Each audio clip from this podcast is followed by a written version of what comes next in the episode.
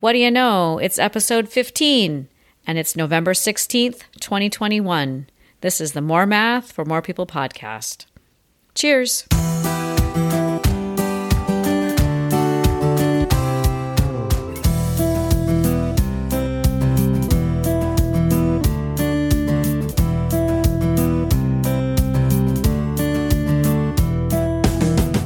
Okay, here we go.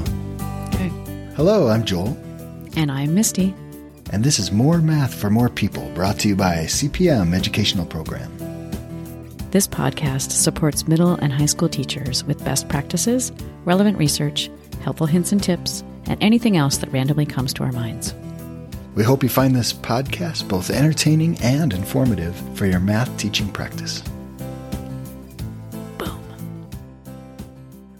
So, Joel, the other day I got an email. Well, I got it was a message in the portal From who? from Karen Malloy, and she told me that she has she had an STTS mashup. Oh, great. Yeah. So she sent in STTS mashup to me. She said you could do a mashup of fishbowl anything. and so, and she gave some examples. She gave some examples. Yeah. She said you could do like a fish edit, Okay. which could be like a, a fish bowl and a peer edit. yeah. I like these next ones. Okay. You do a fishy ad, which is a fish bowl and a dyad. this is my favorite one. Fish and tips for fish bowl thinking compare share. I love that. Isn't that great? It's so great. Yeah. So I was trying to think what other fishbowl things could you do? Could you do a uh, fishy huddle? No, I don't know. Could you do a, a fishy seat? A fishy seat. Fish fishbowl in a hot seat? I mean, it's like you could just you use the fishbowl basically to demonstrate anything. Yeah. But I just like that you put fish. You could put fish on it on the front of any STTS. So you could have fishy potato. Fishy potato, a fish tato. Some some of them don't sound as appealing, but No, yes, no, you no, could definitely put fishbowl Yeah. with anything. I love so, that idea. Yeah. No, I thought that was great. So thanks, Karen Malloy, for sending that to me. Thank you, Karen.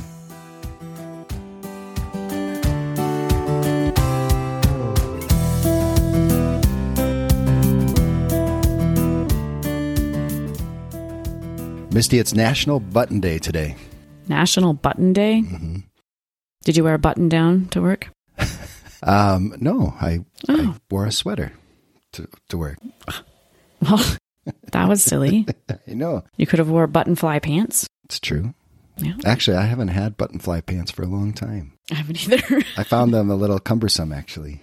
I loved them when I was younger. Yeah. Levi's were Levi 501s that you had to wash to shrink. Yes. I don't even know if you can you even buy them there that way anymore. I think you can. Uh, Here in Salt Lake City, there's a Levi store, and Okay. they will actually buy old Levi's like that, Mm-hmm. and and they're also creating some new ones, I think. But there's Mm. a shelf of 501s, and Like pre-used or whatever. Yeah, Like like I- thrift I store know. 501s. I don't want to say it that way. I mean, I buy pre-used clothing all the time because I go to the thrift stores. I don't actually call it pre-used clothing. it's kind of like going to discount meats or something. so there's certain ways we don't describe things. Yeah. That's Anyway, uh, yes. So we'll call them vintage. How about that? Vintage 501s. I like it. That'd be cool. I bet they're expensive. I bet they're. I feel like 501s were reasonably expensive when I was a kid, Oh, I I believe they were but they're probably they're probably more expensive now. double, triple. Anyway, buttons. Yeah, buttons. well, I, I I was interested in Button Day and kind of investigating a little bit. Mm-hmm. I actually have a container of buttons in my house. Do you have buttons at your place? I do have uh, actually two containers of buttons. Mhm. They're they're just in glass jars. Yeah. So they're they're decorative. I'm sure at one point they were in a big bag or something that I got from my grandma because I feel like that's a thing gra- like grandmas do. They collect buttons. For a Right? reason, I assume. Well, yes. Well, because if you lose a button, You need a button. right? I feel like I've read historical fiction books too, where buttons were a big deal. Like so, hmm having matched buttons or like because they're you know you didn't just have if you lost a button you couldn't just go to the store and buy It's one true. right in the really It's old true. days you had to make it again Well, it's interesting you said glass jar because Mm. our next episode it'll be National Mason Jar Day. Oh. So maybe we can connect the two holidays. a mason jar of buttons oh That's right. yeah yeah I had an experience where I lost a button Yeah. and it was at a, a learning event. Just one. Yep. It was that front button, you know, on, on the pants. Oh. And I, I played it off pretty well. But when I got home, I had a button that I could sew onto my pants. So I saved them. Wow. That's nice. So I celebrated National Button Day that day. So I think it's interesting, though I don't know if on men's clothes if they do this uh-huh. as much as women's clothes. So in women's clothes, often you buy, you know, your blouse or mm-hmm. shirt, whatever, and it'll have sometimes it'll have extra yarn or thread, right, oh. in case you need to fix something on it, I guess. Yeah. And other times it'll have like little extra buttons. But what I don't like is when they come in a little package. They'll come in a little like envelope with the buttons that then I like a Ziploc bag or something. well, kind of. It's sometimes a Ziploc bag. Sometimes it, it's been a little like actual, like a manila envelope, a little small, hmm. you know, like two by three inches kind of thing. Maybe smaller than that. And, and it has the extra, extra buttons in it. And it, and it'll say extra buttons. But of course, later when I might need the buttons, where would I ever find that thing? Right. I think pretty sure somewhere in a drawer in my dresser, I have a pile of various packages with buttons and threads I'm surprised you're not putting them in the jar. well, because I'm saving them in case I ever need them for these pieces of clothing that I don't know which pieces of clothing. and if I, had a piece of clothing that I lost the buttons somehow, Mm-hmm. how would I know where? So I like it better when they like sew them in the. Sometimes they sew them into the clothes. like on the tag. Yeah, like on the whatever, yeah. tag, or they have like the extra buttons inside the cuff Mm-hmm. or something like that. Because yeah, I'm sure, and probably I would guess probably 80% of the buttons and things that I've saved, I no longer have those clothes for sure. In fact, Yeah. I I think I oh. might be very curious to go through them and just even see which things I still even have. Wouldn't it be cool to change, take something you have and change all of those buttons with the buttons from your jar? Oh, And they could all be mismatched be cool. buttons. That'd be kind of fun. I used to when I was a kid. I was in 4-H, and the 4-H that I was in was the cooking and sewing 4-H, not the cool mm-hmm. 4-H where you got to like show cows or pigs. Yeah, like tackle sheep or something. Yeah, no, no. I was the cooking and cooking and sewing. And one time, I you know we would make clothes, and I tried to make a button down shirt. It was plaid. I'm sure it was. This was the mm-hmm. 80s, so mm-hmm. you know. And and I had we have you have to go and buy the buttons. Buttons are expensive. Really? I did not know that. Like a little like a pack of buttons with like ten buttons on it. Let's like they they could be really expensive depending on what they're made of. Which is odd that they give them away for free on shirts. I guess you're paying for it. Well, you were paying for the shirt. Yeah, yeah. They're not giving away for free. it's included. It's included in the purchase. It always just felt like a bonus, I guess. But Well, you know, it's, they are extra buttons. Yeah. Do you have a preference on buttons that have two holes or four holes, or there's the ones that are like have a little stem and the button it goes underneath, you know, so that that's no show with the thread. I think I do actually, and I think it's four holes. Okay. And the whole reason for that is it goes back to my story of when I lost a button and had to sew it back on. Yes. I one, I really don't know how to sew that well, and I did take that class in school. Uh-huh. But four holes gives me the stability to just kind of loop it through every hole possible.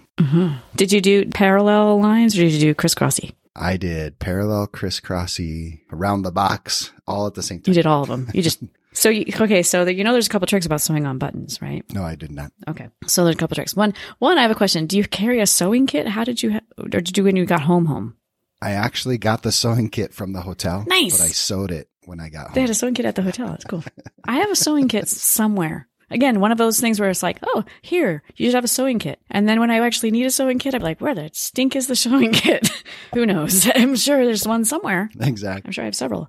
So one of the tricks when you're sewing on buttons is that you don't want to sew them too flat to the fabric, right? Because then they're really hard to put the thing in. I've made that mistake. So there's a couple of tricks you can um, you can put something in between, like small pieces of cardboard or something like that. a piece of yeah, paper? like that's just yeah, or something that's going to help it. The other trick is that you don't sew it super tight, and then you actually the thread and you go loop around, around, around, around underneath the button, in between the button and the fabric, so you make like a Oh, buffer little up there. yeah. It's hard to describe in, in words.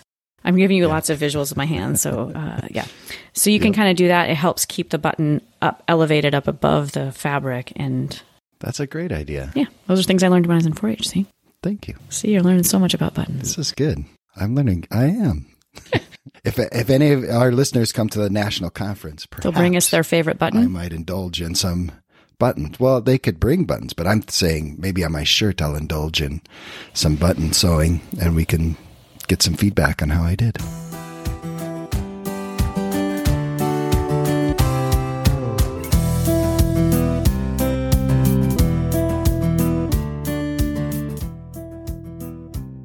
So we're here today with Gail Anderson. Gail, you work in the curriculum and assessment department, CPM, is that right? Yes. Is that how we say it? Yep, yep, that's right. CNA, yep. We always say Gail's a writer. Well, works in the curriculum and assessment department. So welcome to the podcast, Gail. Welcome, Gail. Thank you. Thank you. My pleasure to be here. Tell us a little bit as a curriculum and assessment person, first of all, like what do you do? Well, Describe your job for CPM. I love, you know, like it's different things. You go on an airplane, you tell somebody you're a math teacher, and they say, Oh, I always hated math. Right. So it's really fun now when I go out and I get to say, I'm a writer. That's all I tell them. And then, you know, hmm. sometimes they'll ask, Oh, what do you hmm. write? And then I'll say math books. And then I get the eye roll and all that stuff. And I try, I try to convince them how much fun it is. I mean, the greatest part of my job, well, there's so many great parts, but I just love when we're all writing tests and we get to try each other's tests. So I get to sit around and just do math mm-hmm. tests all day long, which I really like. So we, we write other things. We write for the newsletter. Um, we write random lessons that intrigue us for like the try this that's up on the CPM mm-hmm. website. So those are a lot of fun. I, I kind of feel like writing is, for me, this is probably my last career. So, you know, I started out my career as an aerospace engineer, kind of in the space world. And Wow. then I, you know, after that, I spent a, a decade at home with my girls. And so that was a whole different world. And then I started teaching and, you know, Yeah. first by tutoring and then by teaching in the classroom and did that for another decade and kind of feel like this is the culmination of all my jobs rolled into one. So I get to pursue all of my passions um, all at once. So I have a lot of fun. And I do a lot of Nice. Desmos too. So Desmos is kind of my little niche on the writing team. So Very cool. One of the things that we often encounter when we're working with teachers and they're implementing is how to write assessments for CPM. I always feel like there's a little bit of a shift that teachers need to go through in how they have written assessments maybe in the past and how they think about assessments to how they might write them for when their kids are doing CPM. So how would you describe that or how would you think about that? Yeah, it really you nailed it when you said it. It really is a change, and adjustment in your testing strategy. I think I was a really slow learner. I think that took me probably about five years in that process. I, you know, I started teaching at a CPM school. So it was my first time teaching and it was, it was CPM. Hmm. And I don't, I think I looked at the sample tests and I thought, nah, these aren't good for me. So I just started writing my own tests and I thought there, you know, there aren't enough hmm. questions in here because my kids just learned this, this, and this, and it's not on the test. And so I quickly just tossed the hmm. CPM tests, wrote my own tests. And then every year I would go back and, you know, rewrite it and change it because it didn't work last year. So I'd add more of this or Yeah. take some of this out and kept changing. And then I'm pretty sure it took me five years when I finally said, let me wait, I'm going to go back and look at the CPM ones. And maybe on some whim, I just said, hmm. let's just use the CPM one. And it went so much better. And I thought, well, okay, that took me five years. And then I started over using the CPM assess, the sample one. And then I would tweak it just to make mm-hmm. different problems or, you know, Sure, whatever sure. like that. But I think I, I had a tendency to, yeah, like I just taught these kids these things and I taught it three times in one day. So by the end of the day, I felt like, wow, these kids really got it. Of course, that was really three different classes. So I felt justified in asking a lot of questions that I think they weren't really ready to hit yet. Um, and that, that was mm-hmm. kind of the biggest shift for me is kind of trusting the curriculum. And, and I remember this is what CPM, my, my colleagues told me, you know, just, just trust the spiral, trust the spiral. So I would always, you know, that's what they would always tell me when I was panicking too much. And sure enough, I, it, you know, from, you know, as a teacher looking at those sample assessments, I figured they know more than I did about the curriculum. So I'll just kind of, uh, kind of go with that. So that's what I did, as, I guess, as a teacher. So to clarify, so when you were writing your own assessments in your like first couple three years, you chapter four assessment were you just testing all on chapter four? Really not even doing the the the previous content and the exist you know new content. Well, I would put a I'm little curious. bit. Well, see, I'd heard Yeah. the, the technique that you should start with an easy question just to, you know, help kids get over the nervousness and that kind of thing. Mm-hmm. Um, so to me, the easy question was the old stuff. So I would grab something um, that they were hopefully familiar with enough by then and put that on there. Mm-hmm. And after, you know, even after just the first year in CPM, I think I realized with the spiraling nature, you know, by the time you get to the final exam, because they've been doing review and preview all year long, they didn't really have to go back and what did we learn in chapter mm-hmm. one? Now it was at a point where, wow, chapter one was so easy because they've done it and engaged mm-hmm. with it for so long. Right, right. Yeah. So then you were saying that you went to using the sample assessments and that worked a lot better. How were they better? The timing seemed better as far as I think my tests tended to be a lot too long. And, but there were, there were mm. enough questions in there. I remember going to a CPM training sometime, you know, I, I, started right before school started, so I didn't get to do training my first year. Mm. But then when mm. I did go, I remember an exercise that she had us do, which was to try to write one test question and hit as many topics as possible, just to kind of get to think mm. about what was going on there. And I think that opened my eyes to the fact that one question isn't, one test question doesn't necessarily cover just one idea. Like the ideas aren't that mm. discrete and that, you know, I can feel confident that I am getting, I'm assessing my students' knowledge of a lot of information in there. So it's all kind of rolled up in these really good, rich questions. And how, how does that play into your writing role? So now you're a writer and do you think about that as you write? Yeah. So one of the first assignments I had when I took this job was to rewrite all of the assessments in the book as well our, our team was working on. Yeah. So there was a big push push for that. That was in 2019, and it was actually it was kind of fun because earlier that year, when I was still teaching, I was a teacher. I, was, I eventually became a CPM teacher leader, so I was doing mm-hmm. PD and that stuff. They invited the teacher leaders to go through to pick a course and go through the tests and give them feedback on the sample tests. And so I did that for CCG for geometry. That was kind of the course I taught the most of. So I went through and, and did all that feedback. And so then ironically, when I started at CPM, my first task was looking at CCG tests. and so right. I was looking at mm-hmm. my own feedback on the test, plus some other mm-hmm. teachers. So there was other, there was other feedback in there too. Right. So we spent a long time. It, it really just surprised me. And I, I, I want teachers to know this. As a teacher, you don't have time to sit and read through the whole book cover to cover and just immerse yourself in it to get the whole progression, the whole story that goes through there.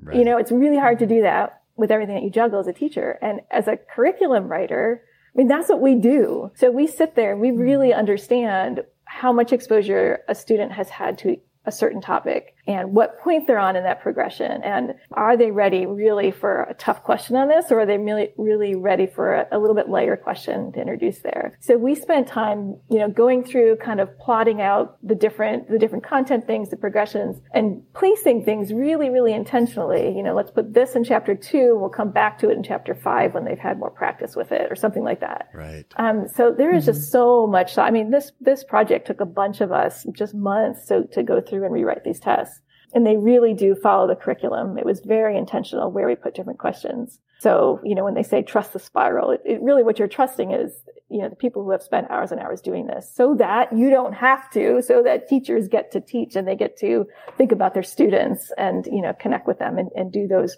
those, those more important personal upfront kind of things. Right. Mm-hmm. Yeah. I think that the, the new sample assessments in so many ways, you know, we, we, we did revisions to the suggested assessment plan also, right, along with that. And right. so match those things together so much, um, so much better in the last few years than they, than they were before. And I, and, I, and I think, you know, we talk about it in our learning events all the time. We try to get teachers to just use the sample assessments in the first year. Like mm-hmm. you don't need to write assessments. Yep. You could use these.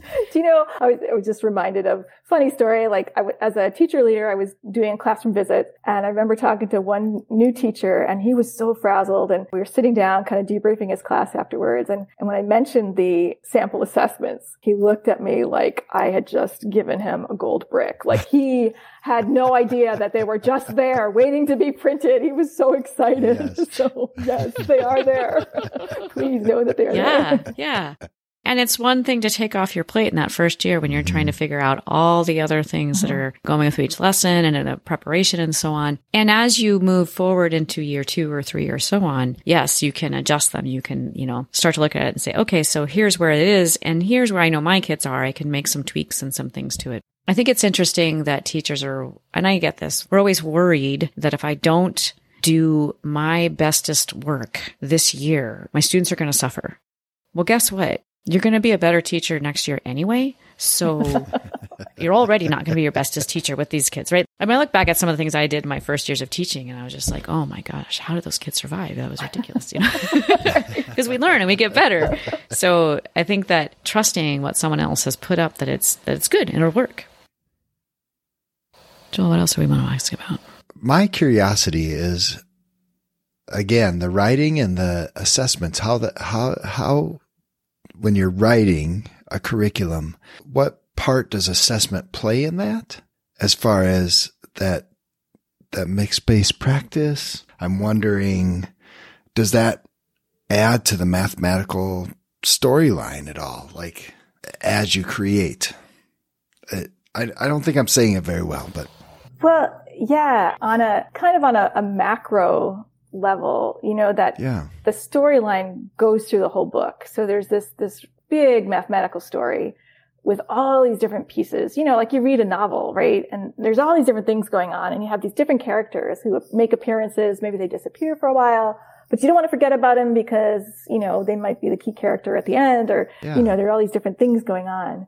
And it, you know, in a novel, like at the end of every chapter, the author, a good author will kind of sort out, help you sort out and put the events into kind of a focus and then kind of kick you into the next chapter and move you on. And I think the closure in a chapter does that. It kind of serves as the, the end of the chapter to kind of wrap it up. So you might do these closure activities. You know, I used to see closure as, okay, we're going to do this closure activity, the closure problems or whatever, and it's so that I can prepare my kids for the test. But really, the closure activity and anything you do then is a piece of that is the assessment. You know, it's not like the closure activity, the closure problems lead to the assessment. It's that we're doing closure and part of that is the assessment and the assessment's kind of, you know, mm-hmm. taking the barometer. Well, you know, let's stop and let's look around and let's see what we remember. Let's see if there are things that we maybe need to tweak as we move on because we forgot some of the characters and we want to bring them back in for another, another little act or something so they can remember who they are when they need them again. Or it's, it's a measure, right? That's, we assess. We means we take stock of Yeah. what our students know and what they don't know and then make some informed decisions as we go on. And so is that thought of as well as like what is formative here? What is summative and things like that when you write those sample tests, when you write those test questions?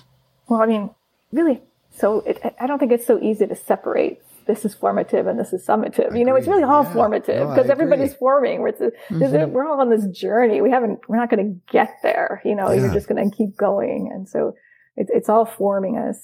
I mean, that's again part of that process that we made of looking through a particular Yeah. you know, we're doing quadratics or whatever, but we're just introducing it here. You know, we're getting to different levels. And at, by the end of the course, we're going to be at this different position. And so that's, that's the work that we've gone and, and, and figured out where those go on. So you'll see a question on chapter two in chapter five, but it's progressing different levels. I mean, you know, chapters, you think of a, of a novel too, right? Chapters are just there to chunk it for us, right? They're not like firm Sure. divisions in there that this is ending and this is starting. You know, it's, they're just mm-hmm. segues to the next piece of the journal.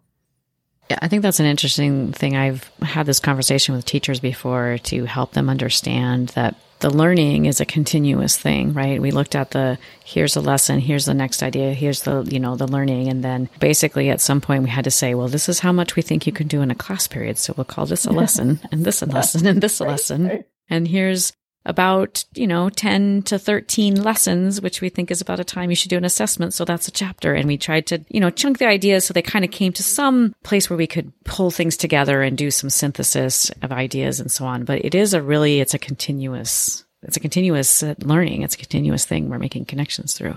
I also had a teacher one time when we were talking about the difference between formative and summative. And the idea that we always want kids to be getting feedback and getting information from what they're doing in an, an assessment. And so this teacher said, so every test is formative until the last time, till just the last test, right? Like the last time you test it.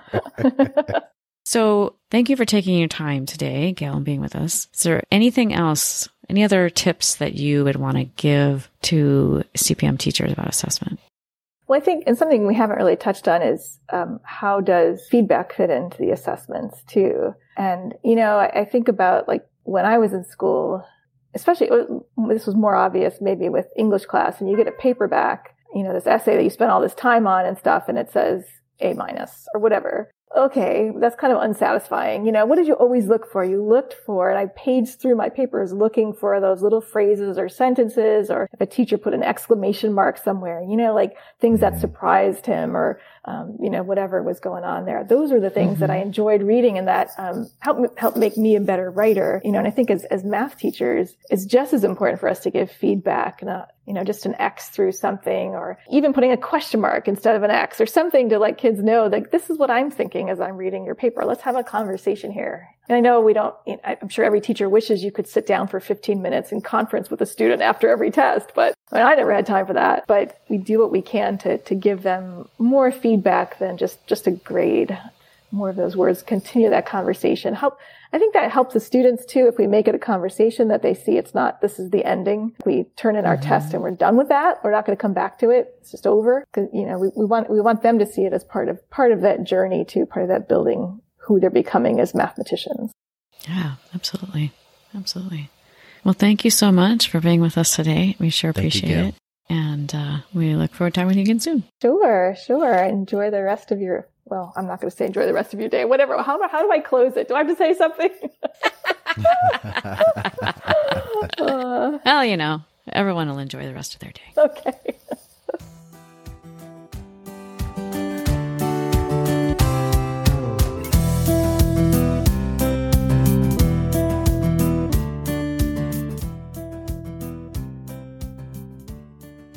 Whew, assessments. Wow. There's a lot there. I was going to say we could do probably, well, we probably will, right? A few episodes on assessment. Mm-hmm. That's, I was just, I was thinking that too. I was like, we could do like a whole series and just focus in on writing an assessment, feedback on an assessment standards. Oh I mean, it's just, there's so, there's so many things always. I feel like that's a question that comes up so many times in learning events and it's, it's so particular to a school because they're like, mm-hmm. well, we mm-hmm. need to do this and this and this and this. So how is that going to work? And, and sometimes I'm like, well, why are you doing it that way? And sometimes they have choice. One of the schools I worked with, that same teacher I was talking about, like they were like, "Oh, so everything's a formative assessment." And then we started talking. I started telling them my story about how I hate review. I hate test review. test review is silly because nobody wants to do it. The teachers are always like, oh, we have to do this test review so the kids can learn the stuff for the test. And I was like, it's a wasted day. And yeah. It's not like the kids are just doing a bunch of stuff before the test. And then they had this idea because they're also like, when we put a grade on things, the kids just look at the grade and they don't read any of the feedback anyway, right? That, yeah. that, that diminishes the impact of the feedback. And so their idea was to have the kids, they don't, they don't do a test review. They actually do a test preview where they actually have the kids look at the test and you know, okay. think about what's going to be on it and what they need to do to prepare for it. They take the test and then they do a review after the test. So they have their kids get in teams, they take a copy of the blank test or whatever, and they work on it together in their teams and review it. And it's so mm. much better because they haven't seen what they did yet. They haven't seen how they did. And yeah. they get so much out of that and then they get their scored tests. It's, yeah, they've done a lot of really creative things. Um, and they're presenting at the conference. So I highly okay. recommend you go to the flipping the assessment model. Well, I think I might. Uh, yeah. I mean, I think that's something as like, how do we make assessment work for kids, Absolutely. students? I think it like so much of it ends up just being so we can put a grade. Well, what does that grade even mean? Yeah, I, I totally agree. Like, how, how is it beneficial for students? Why are we doing the grading and, and the mm-hmm. assessment in the first place? And once we can answer that question, I think the rest falls into place, really. I think yeah. as long as we're concerned about what the students are learning and what they know and how, how we communicate that to them. And then just talking with Gail, every time I've talked with Gail, I learned something new, to be honest. And it's, uh, yeah. it's just so interesting to talk about assessment because because to me I'm still learning about it as well mm-hmm. and and trying to learn what's the best way to do that given the constraints we're given given the what's best for teaching what's best for learning what's best for mm-hmm. everybody yeah. so yeah and I also I also want to reiterate too that I really do think that teachers need to have some compassion for themselves in how much mm-hmm. they can actually do and that yes, you I'm just going to tell you straight out, you're not going to do everything 100% perfect in any given no. year. And particularly, you know, we talk a lot about implementation, but particularly in the first year of doing any program. And so taking one thing off the list, here are some reasonably good assessments. Like they, like regardless of who you are, where you are, whatever, Sure. they, they, you can make tiny adjustments to them, but at least there's something to start with. You don't have to create an Yeah. entire assessment yourself So true. and do all the other things and leave that to be a thing that you work on and improve later. You're not harming your kids in doing so. Absolutely. Love it.